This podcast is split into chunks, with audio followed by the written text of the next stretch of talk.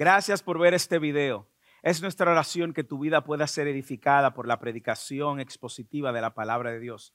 Y a la vez es nuestro deber animarte a que uses este recurso como un suplemento en tu andar con Dios y en tu crecer espiritualmente y no como un sustituto de la iglesia local. Si no tienes una iglesia local y vives en el área de Dallas Fort Worth, serás más que bienvenido en First Serving en español. De lo contrario, te animamos a que te congregues y que no solamente sea edificado por la palabra de Dios, sino también pastoreado por tus líderes. Dios te bendiga. Por el gran privilegio que tenemos de poder ver tu palabra viva, palabra que es eficaz. Padre, tu palabra que es el pan que necesitamos. Es mi oración que así como el apóstol Pedro escribía, que nosotros como recién nacidos deseemos la leche espiritual que es tu palabra. Que nosotros con ansiedad, con anhelo, con intensidad busquemos conocer de tu palabra.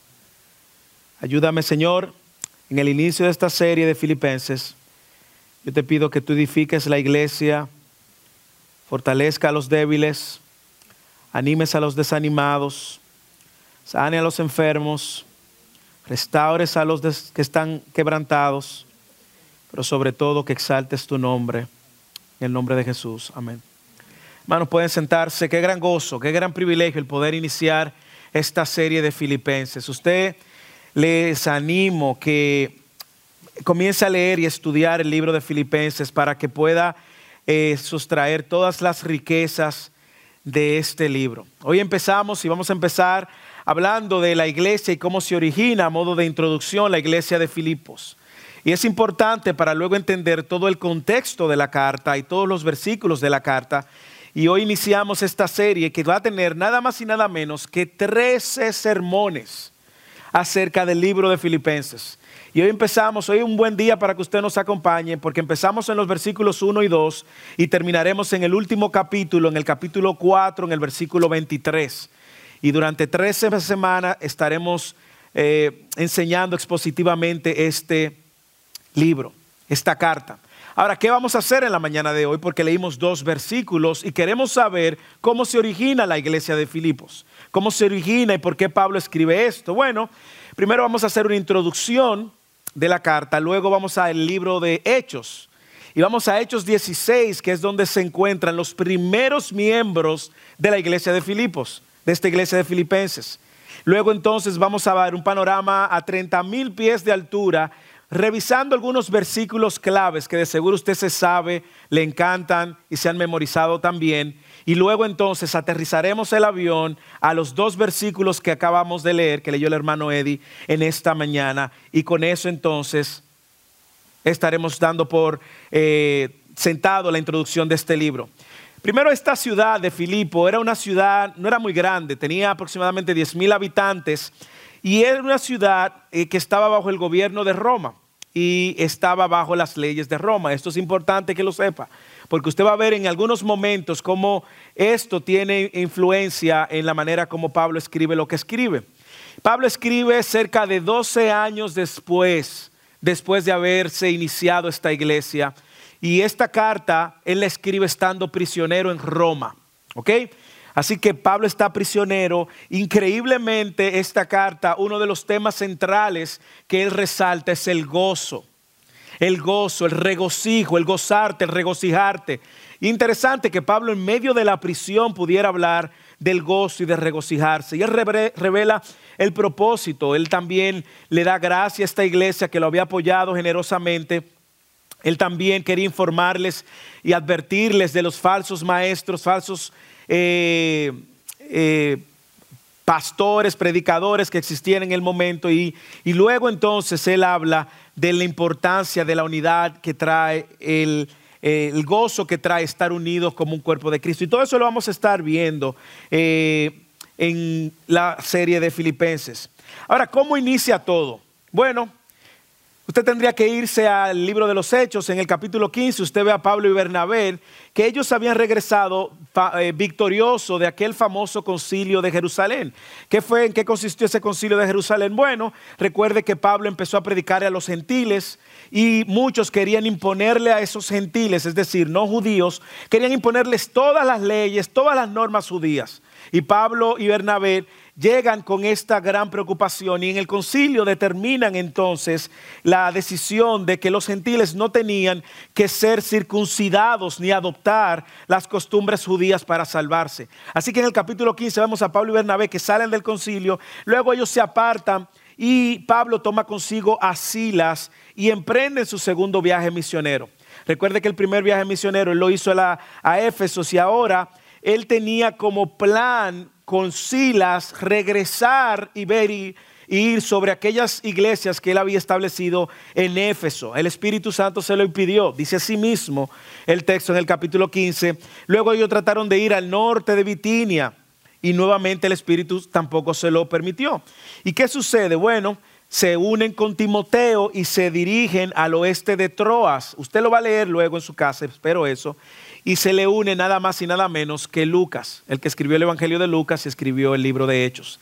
Así que ellos forman este grupo y fue allí donde, luego de unirse con Lucas, Pablo tiene una visión y él ve un hombre macedónico que le dice, ven, ayúdanos. Macedonia era una ciudad que estaba gobernada por una colonia de Roma y que tenía como una de las ciudades principales a Filipo, la ciudad de donde Pablo luego va. Entonces, él tiene esta visión y ellos entienden que Dios lo está llevando a Macedonia. Y convencidos de esto, ellos van a predicar el Evangelio. Y así que llegan a la provincia de Macedonia, que era la ciudad central, llegan a Filipo, que era la ciudad central de Macedonia, y Pablo tenía por costumbre, si usted lee las cartas, ir y visitar primero que las sinagogas. Pero en esta ciudad no había sinagogas. ¿Por qué? Recuerda que era una ciudad gentil. Para establecer una sinagoga en una ciudad se necesitaban por lo menos 10 hombres judíos, padres de familias. Con esos 10 hombres judíos se establecía que conocieran las costumbres y las leyes judías, se establecía una sinagoga. Aquí no es el caso y en esta ciudad no se pudo establecer esta, eh, él no pudo hacer como hacía de costumbre, visitar a la sinagoga. Así que esto nos lleva a Hechos capítulo 16, donde ellos se encuentran nada más y nada menos con el primer encuentro evangelístico con Lidia. Así que de esta iglesia yo quiero que aprendamos tres cosas en esta mañana, o del inicio de esta iglesia y lo que vamos a ver. El título de este sermón lo llamaríamos como la iglesia, una comunidad de siervos y esclavos. Si le fuéramos a poner un título, fuera ese, la iglesia es una comunidad de siervos y esclavos. Yo quiero que aprendamos tres cosas. Lo primero es que la iglesia inicia con la predicación y la proclamación del Evangelio. Lo voy a repetir. La iglesia inicia con la predicación y la proclamación del Evangelio. Toda iglesia inicia con la predicación y la proclamación del Evangelio. Y yo quiero que vaya, abra su Biblia o encienda su Biblia y se mueva a Hechos capítulo 16. Y en Hechos capítulo 16, antes de ver el texto nuestro de hoy, vamos a ver que se, suceden tres encuentros que Dios orquesta. Y tres encuentros que sucedieron para plantar esta iglesia de Filipos, esta iglesia de Filipenses. Vamos a ver tres encuentros total, totalmente diferentes totalmente diferentes. El primer encuentro lo vemos en los versículos 11 al 15 del capítulo 16 de Hecho. 11 al 15. Es el encuentro con Lidia y lo voy a leer. Dice, así que zarpamos de Troas y navegamos con rumbo directo a Samatracia y al día siguiente a Neápolis y de allí a Filipos, que es la ciudad principal de la provincia de Macedonia, una colonia romana. En esta ciudad nos quedamos por varios días y en el día de reposo salimos fuera de la puerta a la orilla de un río, donde pensábamos que habría un lugar de oración. Y nos sentamos y empezamos a hablar con las mujeres que se habían reunido y estaban escuchando, estaba escuchando cierta mujer llamada Lidia de la ciudad de Teatira, vendedora de telas de púrpura, que adoraba a Dios y el Señor abrió su corazón para que recibiera la para lo que Pablo decía.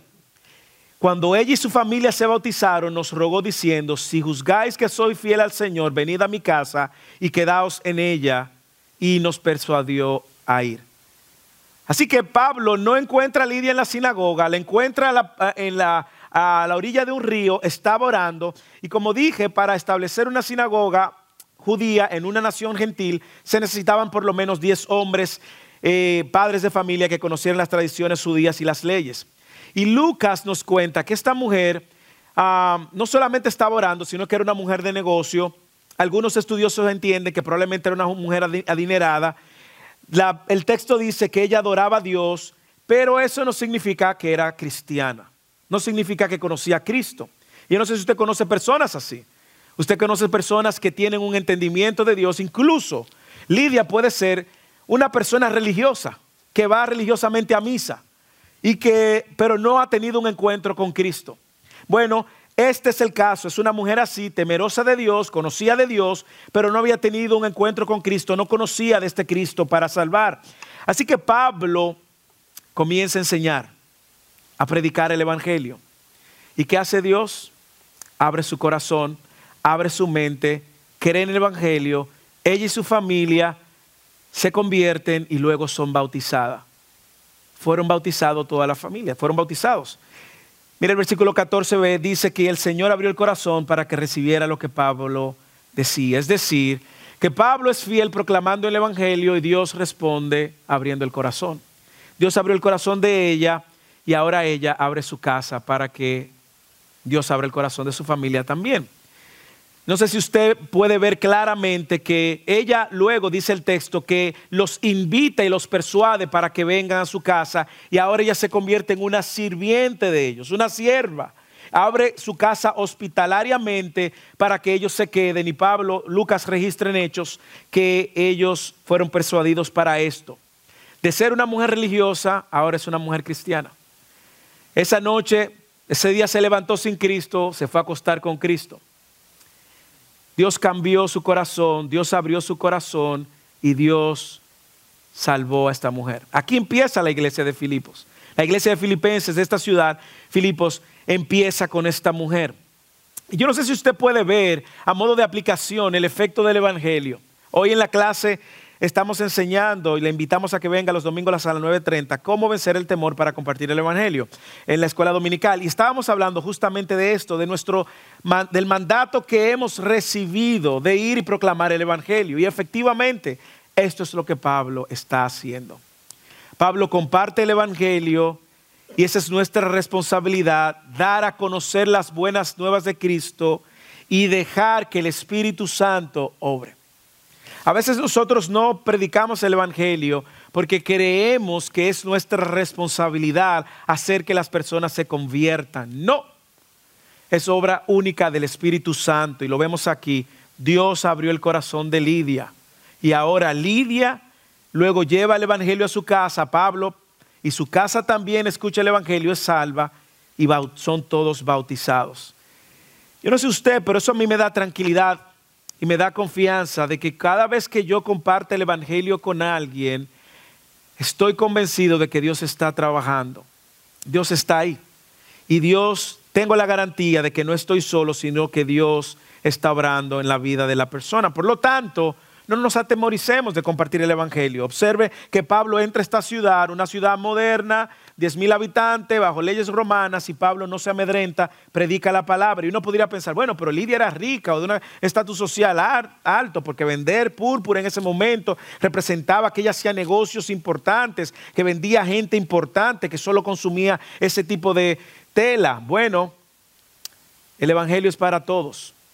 Y aquí una vez más vemos que Sería falta de fe pensar que Dios no alcanza al de una clase alta, a un político o a un empresario de alto rango. Dios lo hace. Y aquí lo vemos en el caso de Lidia. Ese es el primer encuentro. Pero mire el segundo encuentro. Hechos 16, el 16 y el 19. Y sucedió que mientras íbamos al lugar de oración, es decir, ellos regresaban otra vez donde se estaban reuniendo, nos salió el encuentro una muchacha esclava que tenía un espíritu de adivinación, la cual daba grandes ganancias a, su a sus amos, adivinando. Esta, siguiendo a Pablo y a nosotros, gritaba diciendo, escucha que lo que está gritando no era mentira, pero no era de Dios. Estos hombres son siervos del Dios Altísimo, quienes os proclaman el camino de la salvación. Y esto lo hacía por muchos días. Mas desagradando esto a Pablo, se volvió y le dijo al Espíritu, te ordeno en el nombre de Jesucristo que salgas de ella. Y salió en aquel mismo momento. Aquí está el segundo encuentro. Primer encuentro, una mujer probablemente, dicen algunos, de una clase social alta. Y ahora el segundo encuentro con una joven esclava. Significa que no solamente era pobre, sino que era de un estrato social muy eh, condicionado por, por, la cultura, era esclava, ella pertenecía a alguien, ella no tenía decisión sobre sí mismo. Pero esta joven, si usted observa, era esclava dos veces. Era esclava socialmente de su amo, a quien le debía todo, pero era esclava espiritualmente también estaba poseída por un espíritu de adivinación. Y Pablo liberta a esta, esta joven que la atormentaba y presumiblemente entienden algunos que ella también se convierte porque en el Evangelio todo el que usted ha visto que había sido libertado terminaba viniendo y se unía a Cristo. Y debido a esto, a esta liberación de esta joven, esto aparentemente pone en problemas a Pablo y a Silas, porque los dueños se molestan. Y se molestan a tal modo que van delante de los magistrados, lo toman preso y ordenan que lo azoten. Versículo 19 de Hechos 16 dice que, 19, perdón, Hechos 16, 19, pero cuando sus amos vieron que se le había ido la esperanza de su ganancia, prendieron a Pablo y a Silas y los arrastraron hasta la plaza ante las autoridades. Y después de haberlos presentado a los magistrados superiores, dijeron, estos hombres, siendo judíos, alborotan nuestra ciudad y proclaman costumbres que no es lícito aceptar ni observar, puesto que somos romanos. Y la multitud se levantó contra ellos y los magistrados superiores rogando, rasgándoles sus ropas, rasgándoles sus ropas, humillación, no sabemos en el estado que quedaron sus ropas, ordenaron que los azotaran con varas. Y después de darle muchos azotes, lo echaron en la cárcel, ordenando al carcelero que los guardara con seguridad, el cual, habiendo recibido esa orden, los echó en el calabozo interior y les aseguró los pies en el cepo. Es decir, lo pusieron en una cárcel de alto, ¿cómo le llaman a esa cárcel? alta seguridad, y le pusieron sus pies atado a algún lugar, a la pared o a algún lugar. Y aquí están estos que vinieron a proclamar el Evangelio, que ya habían tenido el primer encuentro con Lidia, el segundo encuentro con esta esclava, ahora están en medio de la cárcel. Eso nos recuerda que el proclamar el Evangelio es una batalla espiritual, sin duda alguna, que se desarrolla en medio del ministerio, pero también nos recuerda algo, lo que vamos a ver más adelante, el poder de Dios siempre es superior. Dios puede cambiar las vidas de las personas atormentadas, como lo hizo con la esclava, transformar el corazón de una clase social eh, condicionada, ¿verdad? Socialmente esclava. Pero eso llevó a Pablo y a Sila al tercer encuentro, al tercer grupo de personas que se iban a unir a la iglesia. ¿Quién? El carcelero. Si usted lee en el versículo 25 del capítulo 16, observe a Dios Observe a Dios dirigiendo su plan para plantar la iglesia en Filipos. Observe a Dios. Dios permite que ellos vayan presos a la cárcel para que este carcelero escuchara el Evangelio. ¿Quién era el carcelero? Bueno, el carcelero era un pagano romano. Imagínese formado bajo la rigurosidad romana, pero encontró el Evangelio en, circunstancias completamente diferentes. Lea el versículo 25 del capítulo 16 como a medianoche, cuando usted y yo estamos durmiendo, Pablo y Silas oraban y cantaban himnos al Señor. Cantaban himnos a Dios y los presos los escuchaban. Yo puedo detenerme en el versículo 25 y pararme a hablar de el gozo en medio del sufrimiento. En el versículo 25. Pero como la carta de Filipenses en los próximos sermones va a hablar del gozo en medio del sufrimiento, vamos a dejar eso para después. Pero Pablo y Sila con las espaldas azotadas, su ropa desgarradas, azotados, muchas veces fueron azotados. ¿Qué cosa? Deciden levantar su voz a Dios, no quejándose, no maldiciendo, ay, estos malditos magistrados que me pusieron injustamente. Cantaban himnos a Dios. Y me encanta que dice himnos a Dios porque no estaban cantando himnos de autosuperación personal ni adoración centrada en el hombre. Era una adoración dioscéntrica.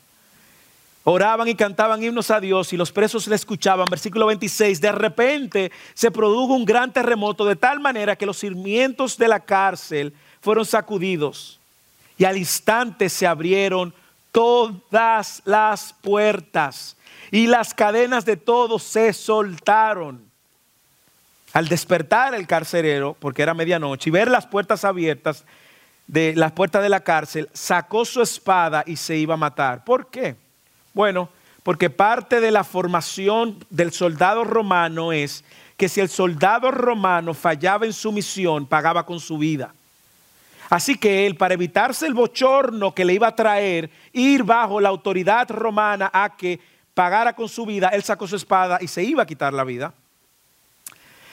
Y en ese momento, Pablo clamó a gran voz, diciendo, no te hagas ningún mal, pues todos estamos aquí. Y usted dirá, ¿por qué te conmueve? Bueno, por el testimonio de integridad que Pablo exhibe. Y cómo Dios usa ese testimonio para entonces atraer al carcelero a Cristo. Entonces él pidió luz y se precipitó adentro y temblando el soldado romano.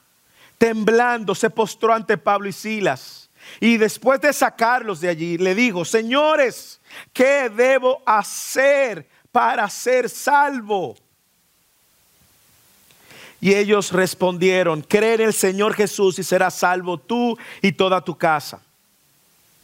Y le hablaron la palabra del Señor a él y todos los que estaban en su casa.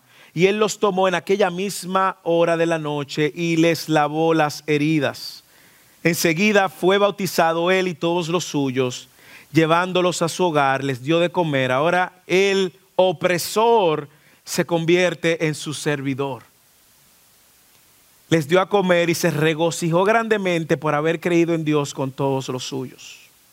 Tengo que aclarar algo, porque si algo que vamos a aprender en Filipenses es a no usar los textos fuera de contexto, y como yo sé que no vamos a ver hechos en unos años, por lo menos no por ahora, a veces nosotros usamos este texto para darle falsas esperanzas a personas de que toda su familia se va a convertir y le decimos, cree en el Señor Jesucristo y serás salvo tú y tu casa. O a veces decimos, y yo lo digo porque en un momento lo, usaba así, no, yo creo en la promesa que dice que si yo creo, serán salvos todo, yo y toda mi casa. Bueno, Dios no tiene nietos espirituales. Y lo que el texto dice, léalo, observe, para que usted vea que no es cosa, que versículo 32, y le hablaron la palabra del Señor a él y todos los que estaban en su casa. Y es ahí donde entonces su casa cree.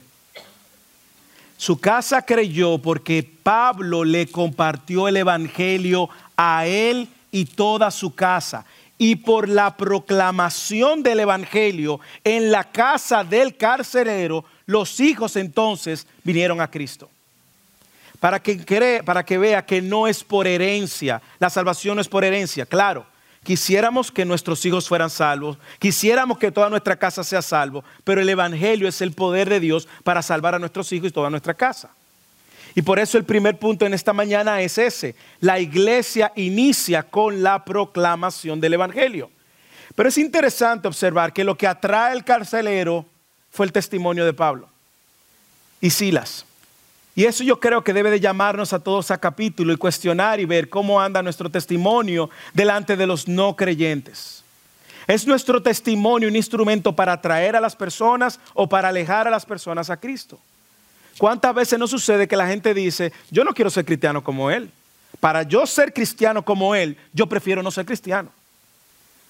Bueno, aquí vemos un ejemplo muy fehaciente de cómo es justamente por la manera como estos hombres responden la manera como estos hombres responden en medio del sufrimiento, Porque en medio del sufrimiento estaban adorando a Dios, los demás presos lo oían, el carcelero estaba dormido, lo que despierta al carcelero es el terremoto y lo que lo atrae a Cristo es el testimonio. Y luego entonces el carcelero lo lleva a su casa y ahí Pablo predica el Evangelio a él y toda su casa y toda su casa se convierte. Versículo 34, llevándolos a su hogar, les dio de comer y se regocijó grandemente. Mire lo que produce el Evangelio. Hace que ahora no solamente salva a una mujer de una clase social quizás más alta, sino también al de la clase social más baja y también a tu enemigo y a tu opresor. Porque el romano era un opresor, era un enemigo de los judíos y de los gentiles, porque estaban bajo la opresión de los romanos. Y mire cómo Dios orquesta esta escena. Mire cómo Dios orquesta esta escena. Y mire también cómo esta escena nos recuerda la importancia de que tengamos confianza en Dios en cualquier circunstancia. Yo no sé la circunstancia que tú estás, pero yo estoy seguro que probablemente la de Pablo y Silas era muy difícil. Heridos físicamente, abatidos, humillados, pero su respuesta fue esta, en medio del sufrimiento, alabaron a Dios. Hermano, ¿cómo alabamos a Dios en medio del sufrimiento? ¿Cómo reaccionamos? ¿Por qué Pablo y Silas pudieron alabar a Dios de esta manera en medio del sufrimiento? ¿Usted sabe por qué? Porque a estos hombres les importaba más agradar a Jesús, testificar de Jesús y predicar a Jesús que sus comodidades. Y el guardia de la cárcel fue atraído por el testimonio de ellos. Y una vez más, Pablo nos ilustra el gozo en medio del sufrimiento que luego no solamente invita a la iglesia que haga, sino que él es testigo de eso. Así que así empieza la iglesia, luego de que salieron de la cárcel, ¿dónde usted cree que volvieron? ¿Dónde Lidia? Y se regocijaron con Lidia. Y luego Pablo en su tercer viaje misionero vuelve y los visita. Pero 12 años después entonces él recibe, él escribe esta cárcel. Él escribe, perdón, esta carta desde la cárcel de Roma. Así que la iglesia inicia, se sostiene, se expande y crece con la proclamación del Evangelio. Así inició la iglesia en Filipenses, así inicia la, la iglesia en muchos lugares del mundo, muchas plantaciones, esta también con la proclamación del Evangelio. Un Evangelio que no hace acepción de personas, que no es solo para una clase social o para un estatus social o para una condición especial. Un Evangelio que no hace acepción de personas. Una, un Evangelio que transforma el corazón más endurecido. Así que hermanos, hagamos sobre evangelismo, aprendamos del ejemplo de Pablo, oremos de que Dios nos dé la valentía y que este tipo de cosas sucedan en nuestro trabajo que sucedan en tu vecindario. Que la gente por tu testimonio quiera a Cristo. Que la gente quiera seguir a Cristo por la manera como tú estás siguiendo a Cristo. Oremos por nuestros compañeros de trabajo. Oremos por Irving, por la comunidad de Irving, por la comunidad donde usted vive. Pero también evangelicemos, no solamente oremos, evangelicemos con pasión. Veamos nuestra vida como misioneros donde quiera que nos encontramos. Debemos evangelizar por obediencia y debemos evangelizar sin distinción, sin distinción económica, ya sea una persona que esté bien posicionada o sea esclava espiritualmente o sea nuestro enemigo. Prediquemos el Evangelio, evangelicemos confiados de que Dios es quien salva. Dios es quien salva. Y el impacto de este grupo fue tanto que luego en el capítulo 17 ellos tuvieron, la ciudad tuvo que decir esto. Estos que han llegado hasta acá han trastornado el mundo. Wow. Ellos estaban en serio en su labor de predicar el Evangelio. Así que la iglesia de Filipenses, la iglesia de Filipos, nos enseña varias cosas y lo primero que nos quiere enseñar es que inicia, se sostiene con la proclamación del Evangelio. Y nosotros en First Civil en español estamos comprometidos a eso, en enseñar el Evangelio, proclamar el Evangelio, predicar el Evangelio y sobre todo vivir el Evangelio. Segundo, la iglesia refleja el gozo de vivir en Cristo. La iglesia refleja el gozo de vivir en Cristo. Y déjeme hacerle un panorama de 30 mil pies de alturas para que usted se sienta atraído en las próximas semanas y no se pierda un solo domingo. Ya les dije que uno de los temas centrales en esta carta es el gozo. El gozo en cualquier circunstancia, pero sobre el gozo cuando hemos entendido la obra de Cristo. Y Pablo enseña que es posible tener gozo en medio del dolor, en medio de conflictos, en medio de, de la aflicción. Hay un gozo que produce el servir, hay un gozo que viene cuando conocemos más a Cristo y el modelo de Cristo. Hay un gozo que viene cuando caminamos con Cristo. Y hay un gozo que trae un regocijo que uno no puede explicar. Y el gozo es uno de los temas centrales que Pablo repite una y otra vez.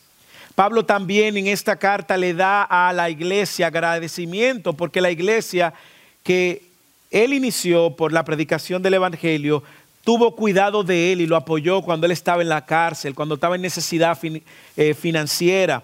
Y, Pablo inicia esta, esta carta dando gratitud, aun cuando no todo andaba bien en esa iglesia, había división.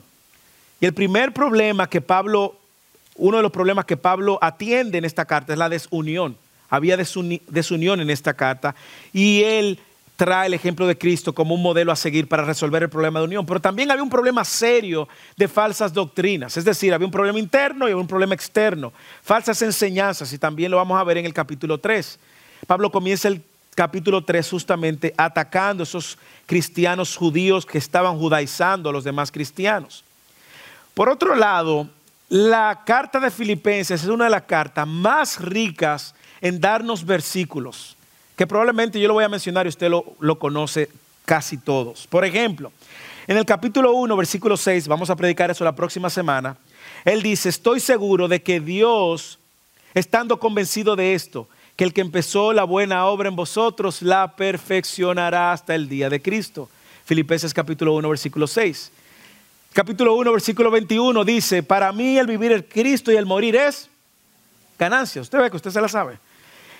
Él dice en Filipenses capítulo 12 que es uno de los himnos y salmos más prominentes de la iglesia en ese momento. Se encuentra en los versículos del 5 al 11, pero del 5 al 7 está esto.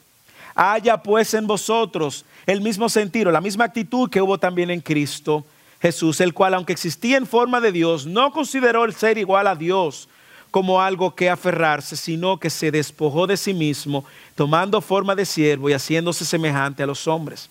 También en Filipenses capítulo 2, versículo 13, 2 y 13 dice, Así que, amados, tal como siempre habéis obedecido, no solo en mi presencia, sino ahora mucho más en mi ausencia. ¿Usted ha escuchado este texto? Muchas veces usado fuera de contexto. Ocupaos de vuestra salvación con temor y temblor, porque Dios es quien produce en vosotros tanto el querer como el hacer para su beneplácito. Filipenses capítulo 3 versículo 8. Y aún más yo estimo como pérdida todas las cosas en, esta, en, en vista del incomparable valor de conocer a Cristo Jesús, mi Señor, por quien lo he perdido todo y lo considero como basura todo a fin de ganar a Cristo. Filipenses capítulo 13 versículo 14. Hermanos, yo mismo no considero haberlo alcanzado, pero una cosa hago. Olvidando lo que queda atrás y extendiéndome lo que está delante, prosigo a la meta para obtener el premio del supremo llamamiento de Dios en Cristo Jesús. Filipenses 3:20, porque nuestra ciudadanía está en los cielos, donde también ansiosamente esperamos un Salvador, el Señor Jesucristo. Filipenses 4:4, regocijaos en el Señor siempre. Y otra vez digo, regocijaos. Filipenses 4:4, por nada estéis afanosos, antes bien, en todo, mediante oración y súplica con acción de gracias, sean dadas a conocer vuestras peticiones delante de Dios. Ay, este sí lo, usted lo sabe, hasta en el gimnasio. Hasta en el gimnasio, cuando usted va a hacer ejercicio. Filipenses 4:13, todo lo puedo en Cristo que me fortalece. Filipenses 4:19, mi Dios proveerá todas vuestras necesidades conforme a su riqueza en gloria. Y textos como estos vamos a estar viendo, tristemente. Muchos de estos textos son usados fuera de contextos. Y es nuestro deseo que durante toda esta serie podamos ver el texto en su contexto y disfrutar de toda la verdad que esto trae a la vida del creyente. Pero para eso usted no puede perderse uno de estos domingos. Muchos de estos textos no solo revelan el propósito de la carta, sino también el llamado que nos hace Dios a vivir a la luz de la verdad de esta carta. Así que nuestro deseo es que la iglesia pueda crecer a través de estos versículos y de todo el contenido de la carta y que esta carta nos que nos va a desafiar a vivir en el pleno gozo en Dios, de que nosotros podamos masticar, digerir, comernos la riqueza de esta carta. Así que prepárese para lo que viene. Y por último, una iglesia que existe por la predicación del Evangelio, vive en gozo por la obra de Cristo, pero por último, y ahora entramos en nuestros versículos, la iglesia es una comunidad de siervos y santos por gracia. Ahora vaya Filipenses y ahora empezamos el recorrido, no el sermón, el sermón está terminando, pero ya empezamos el recorrido del libro. Filipenses capítulo 1, versículo 1 y 2. Pablo y Timoteo, siervos de Cristo, siervos de Cristo Jesús, a todos los santos de Cristo Jesús que están en Filipos, incluyendo los obispos y diáconos, gracia a vosotros y paz de parte de Dios nuestro Padre y del Señor Jesucristo. Usted dirá, ¿qué tanto se puede sacar de estos dos versículos, hermanos? Mucho mucho. ¿Cuál es el mensaje que Pablo nos va a dar? Bueno, en esta introducción hay mucho de lo que Pablo quiere enseñarnos en toda la carta. Las mismas palabras de salutación, de saludo, nos hablan ya de la actitud que Pablo va a pedirle a esta iglesia que viva. Aún, mírelo ahí en el versículo 1. De hecho, si usted lee otras cartas, va a notar que en la mayoría de las demás cartas él se presenta con el título de apóstol y siervo de Cristo. En esta no. ¿Por qué? Porque en esta él quiere mostrar con todo su ser que él viene a servirle a esta iglesia y que él es un siervo. Y la palabra siervo, para que algunos lo saben, otros no, está traducida como siervos, pero la palabra griega dulos, que significa esclavos. Y Pablo está diciendo, Pablo y Timoteo, esclavos en Cristo Jesús que están en Filipos. Y es diferente escucharlo ahora que escucharlo en su contexto. ¿Por qué? Porque ese término esclavo era un término romano que tenía connotaciones negativas en aquella cultura todavía, pero en aquel contexto era, era, repugnante. Era la clase eh, alta, tenía esclavos y, el trato no muchas veces era eh, muy agradable. Por lo tanto, una persona que se autollamaba esclavo era algo que llamaba la atención. ¿Cómo tú te llamas esclavos? ¿Cómo ustedes se llaman dulos, esclavos? Bueno, Pablo sabe muy bien lo que está diciendo, porque luego él vuelve a usar esa palabra para decir que Cristo iba a venir como un siervo en el capítulo 2, versículo 7. Ahora bien, hay mucho que podemos sacar de esta carta, a mucho, y yo quiero hacer énfasis en algunas cosas que dice. El primero, que esta carta revela mucho de la identidad del cristiano, mucha, mucho de su identidad y de la mía. Lo segundo es que esta iglesia muestra cómo estaba organizado. Esta carta, esta introducción, muestra cómo estaba organizada. hablaba de pastores en plural, obispos y pastores, es lo mismo. Diáconos, habla de que ya la iglesia tenía una estructura y no había un solo pastor. Y el que me conoce y me ha escuchado hablar, yo soy partícipe de tener pastores, porque así es que lo vemos en cada una de las iglesias del Nuevo Testamento, pluralidad de pastores. Pero Pablo lo, introduce también en esta carta. También vemos, y él habla de la gracia que hemos recibido de parte de nuestro Dios. Él habla de quién es el dador de la gracia, nuestro Padre y del Señor Jesucristo. Y él habla de que Cristo es nuestro Señor, por lo, por lo tanto, si Él es nuestro Señor, nosotros somos sus esclavo. Pero quiero enfocarme en esas dos identidades para terminar. Primero, lo primero que Pablo está diciendo es que el cristiano y la iglesia es una, está compuesto por siervos. ¿Y por qué usted incluye a la iglesia? Bueno, porque él incluye a Timoteo. Y luego él habla de cómo nosotros somos deudores en otras cartas, de que somos siervos, y usa el mismo término.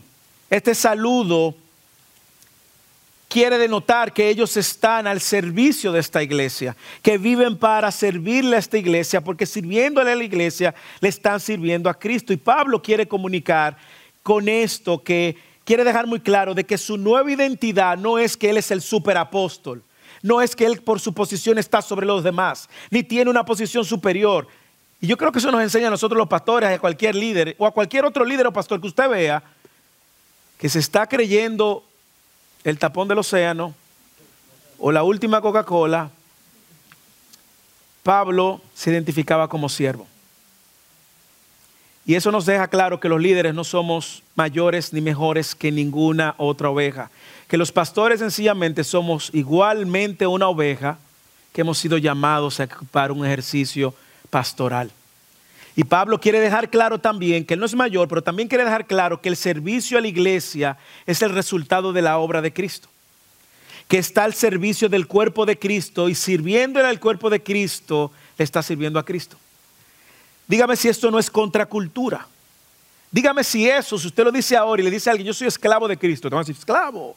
Pero ¿cómo esclavo? No, no, no. Yo soy deudor de Cristo y yo vivo para la gloria de Cristo y yo no hago lo que me parece, hago lo que Dios me manda. Y yo quiero que veamos el contexto, el uso de esa palabra en su contexto real, porque no es lo mismo decir yo soy un siervo de Cristo que decir un esclavo de Cristo.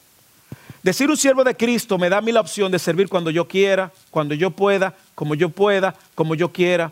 Pero cuando yo me veo como un esclavo, yo estoy para el Señor. Yo estoy para servir al hermano que me necesita, para orar en mi casa, para interceder, para ayudar, para visitar, porque nos debemos mutuamente. Y Pablo luego en Colosenses dice que el que le sirve al cuerpo de Dios le sirve a Cristo. Nosotros vivimos en una cultura de superioridad donde el otro quiere ver al otro como inferior y el otro quiere posicionarse por encima del otro. Eso no es lo que Pablo está enseñando. Nuestra identidad como cristianos es el del servirnos mutuamente, con gozo, con alegría, no bajo presión, no bajo manipulación, no como una carga, sino como el resultado de lo que hemos recibido. Segundo, en esas dos líneas del, del saludo, Pablo también nos habla de otro aspecto de nuestra identidad. No solo que somos esclavos, sino también que somos santos. Y ahí pudiéramos pasarnos, dice el resto del día, a todos los santos en Cristo Jesús que están en Filipos, incluyendo a los pastores y a los diáconos. Todos son santos al mismo nivel, pero no santos como la iglesia católica canoniza y santifica, no. ¿Qué quiere decir Pablo cuando llama a esta iglesia santos? ¿Qué quiere decir Dios cuando le está llamando a usted santo? Quizás usted tiene al lado a su esposo o su esposa y dice que mi esposo es un santo. Si está en Cristo, Pablo está diciendo que todo el que está en Cristo es un santo todos los santos en Cristo. Pablo está diciendo que todo el que está en Cristo en la iglesia, todo el que está en la iglesia y está en Cristo es santo. No todo el que está en la iglesia solamente. Todo el que está en la iglesia y está en Cristo es santo. Moisés, pero en la iglesia yo me he encontrado con demonios. Ah, pero que hay de todo en la iglesia. En la iglesia aparecen sus no santos, pero Él quiere recordarles cuál es nuestro estatus con esta palabra. No es que usted tiene un halo aquí redondo. No, no, Pablo le está recordando a ellos algo de su identidad. Hay una santidad y, y cuando Él habla aquí, usted dirá, pero santo yo, pero yo miro mi corazón y lo que menos encuentro es santidad. Eh, yo miro a mi cónyuge y no veo santidad. Yo miro a aquel hermano y lo que veo criticando, murmurando, chismeando y no veo santidad. ¿Qué refiere Pablo cuando llama santos en la iglesia? Bueno, la santidad la tenemos que ver en dos direcciones. Apréndase esto.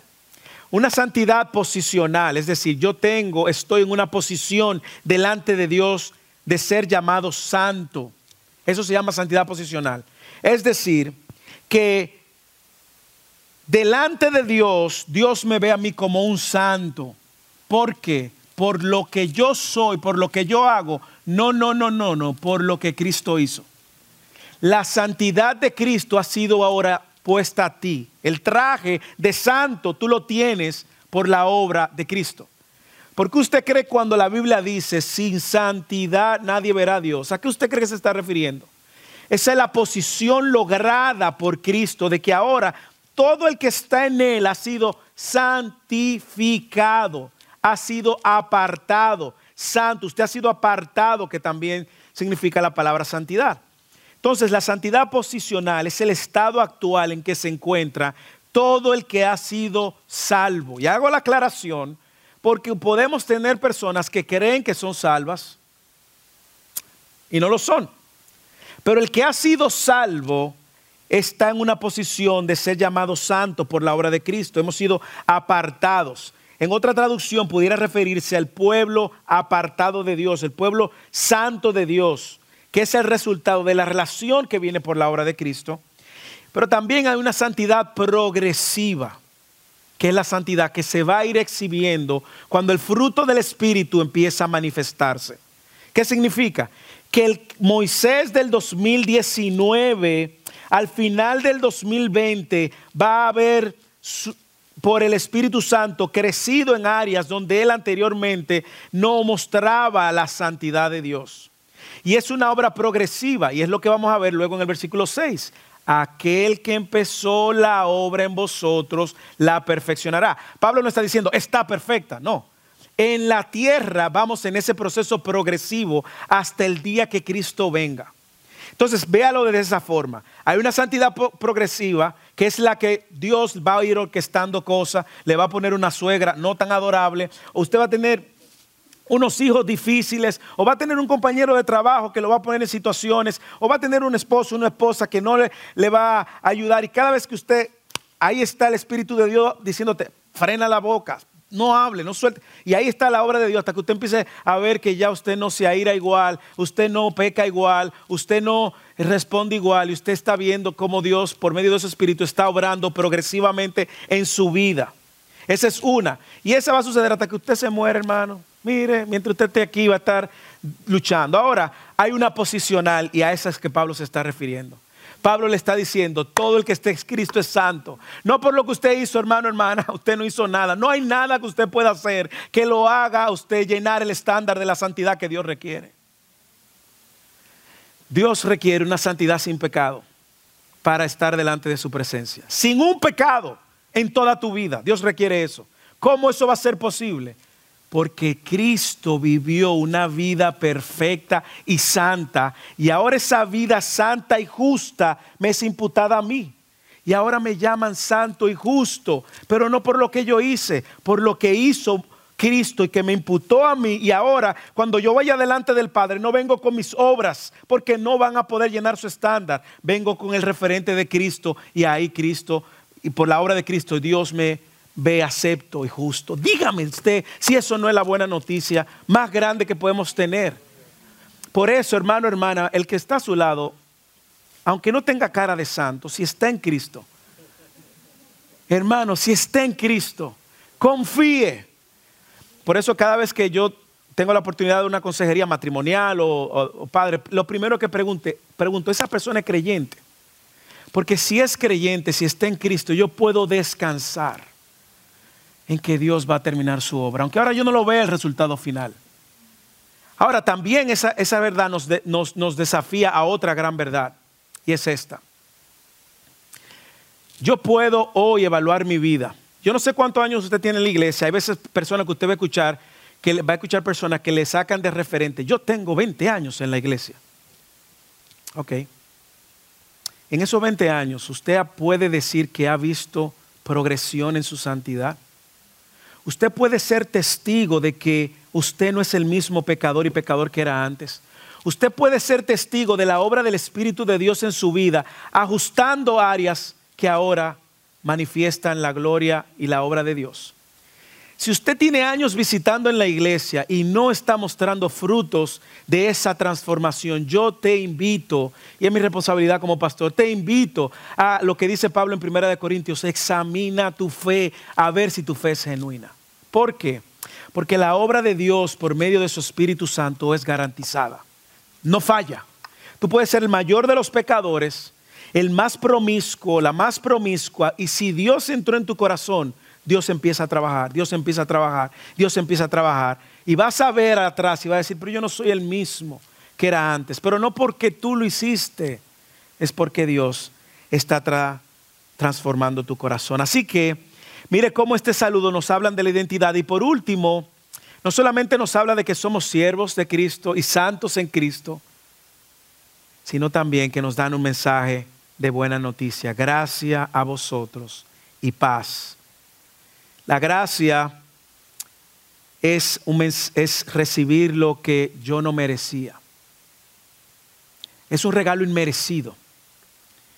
La gracia, y es con ella que viene nuestra salvación, por gracia sois salvos. Es un regalo que yo no merecía. Yo quiero hablarles a todo el que está aquí en esta mañana. Si tú no eres creyente, la salvación para ti es un regalo que tú no mereces. Tú mereces condenación. Y Dios por gracia nos está dando la salvación. Y yo te invito a que consideres tu vida, te arrepientas de tus pecados y vengas a Cristo. Y si tú estás en Cristo, adora y obedece, porque por gracia tú has sido salvo. Y Él hace esta combinación de un concepto cristiano, que es la gracia, y shalom, que es eh, del Antiguo Testamento judío, eh, gracia y paz. Y cuando habla de la paz, este mensaje, como yo le dije, está cargado de buenas noticias. ¿Por qué? Porque no se refiere a una paz, no tengas problemas en tu vida. No. Se refiere a la reconciliación que tú has tenido por medio de Cristo. De ser un enemigo de Dios, ahora hay paz para con Dios. Tú y Dios ahora están en una reconciliación por la obra de Cristo y esa paz solamente es posible por medio de Cristo. Así que terminamos con esto. La iglesia inicia con la predicación en el Evangelio, así que hagamos evangelismo. Invitémonos. Hablemos de Cristo. Llévese de las tarjeticas que están allí, repártalas, regálele, busque oportunidad de compartir el Evangelio. Segundo, la iglesia refleja el gozo de vivir en Cristo. Vivamos a la luz de ese gozo. Y tercero, la iglesia es una comunidad de siervos y de santos. Por lo tanto, vivamos así. Vivamos como santos. Persigamos la santidad. Persigamos a Cristo. Persigamos vivir en el Espíritu de manera que nuestra vida refleje la obra de Cristo. Y si tú no eres creyente, es nuestra oración de que tú esta mañana puedas responder a esa buena noticia, de poder ser agraciado con la salvación, respondiendo en arrepentimiento y confesando tu pecado delante de Cristo. Oremos, Padre, gracias una vez más por las buenas noticias del Evangelio. Y gracias una vez más por la introducción de esta carta. Cuán animado estamos. Yo te pido que tú uses esta carta como un instrumento para edificar a tu iglesia y fortalecernos en medio del dolor, de la desunión, del desaliento, del desánimo y que tú nos fortalezcas, nos animes, de manera que podamos reflejar el gozo de ser tus hijos. En el nombre de Jesús, amén.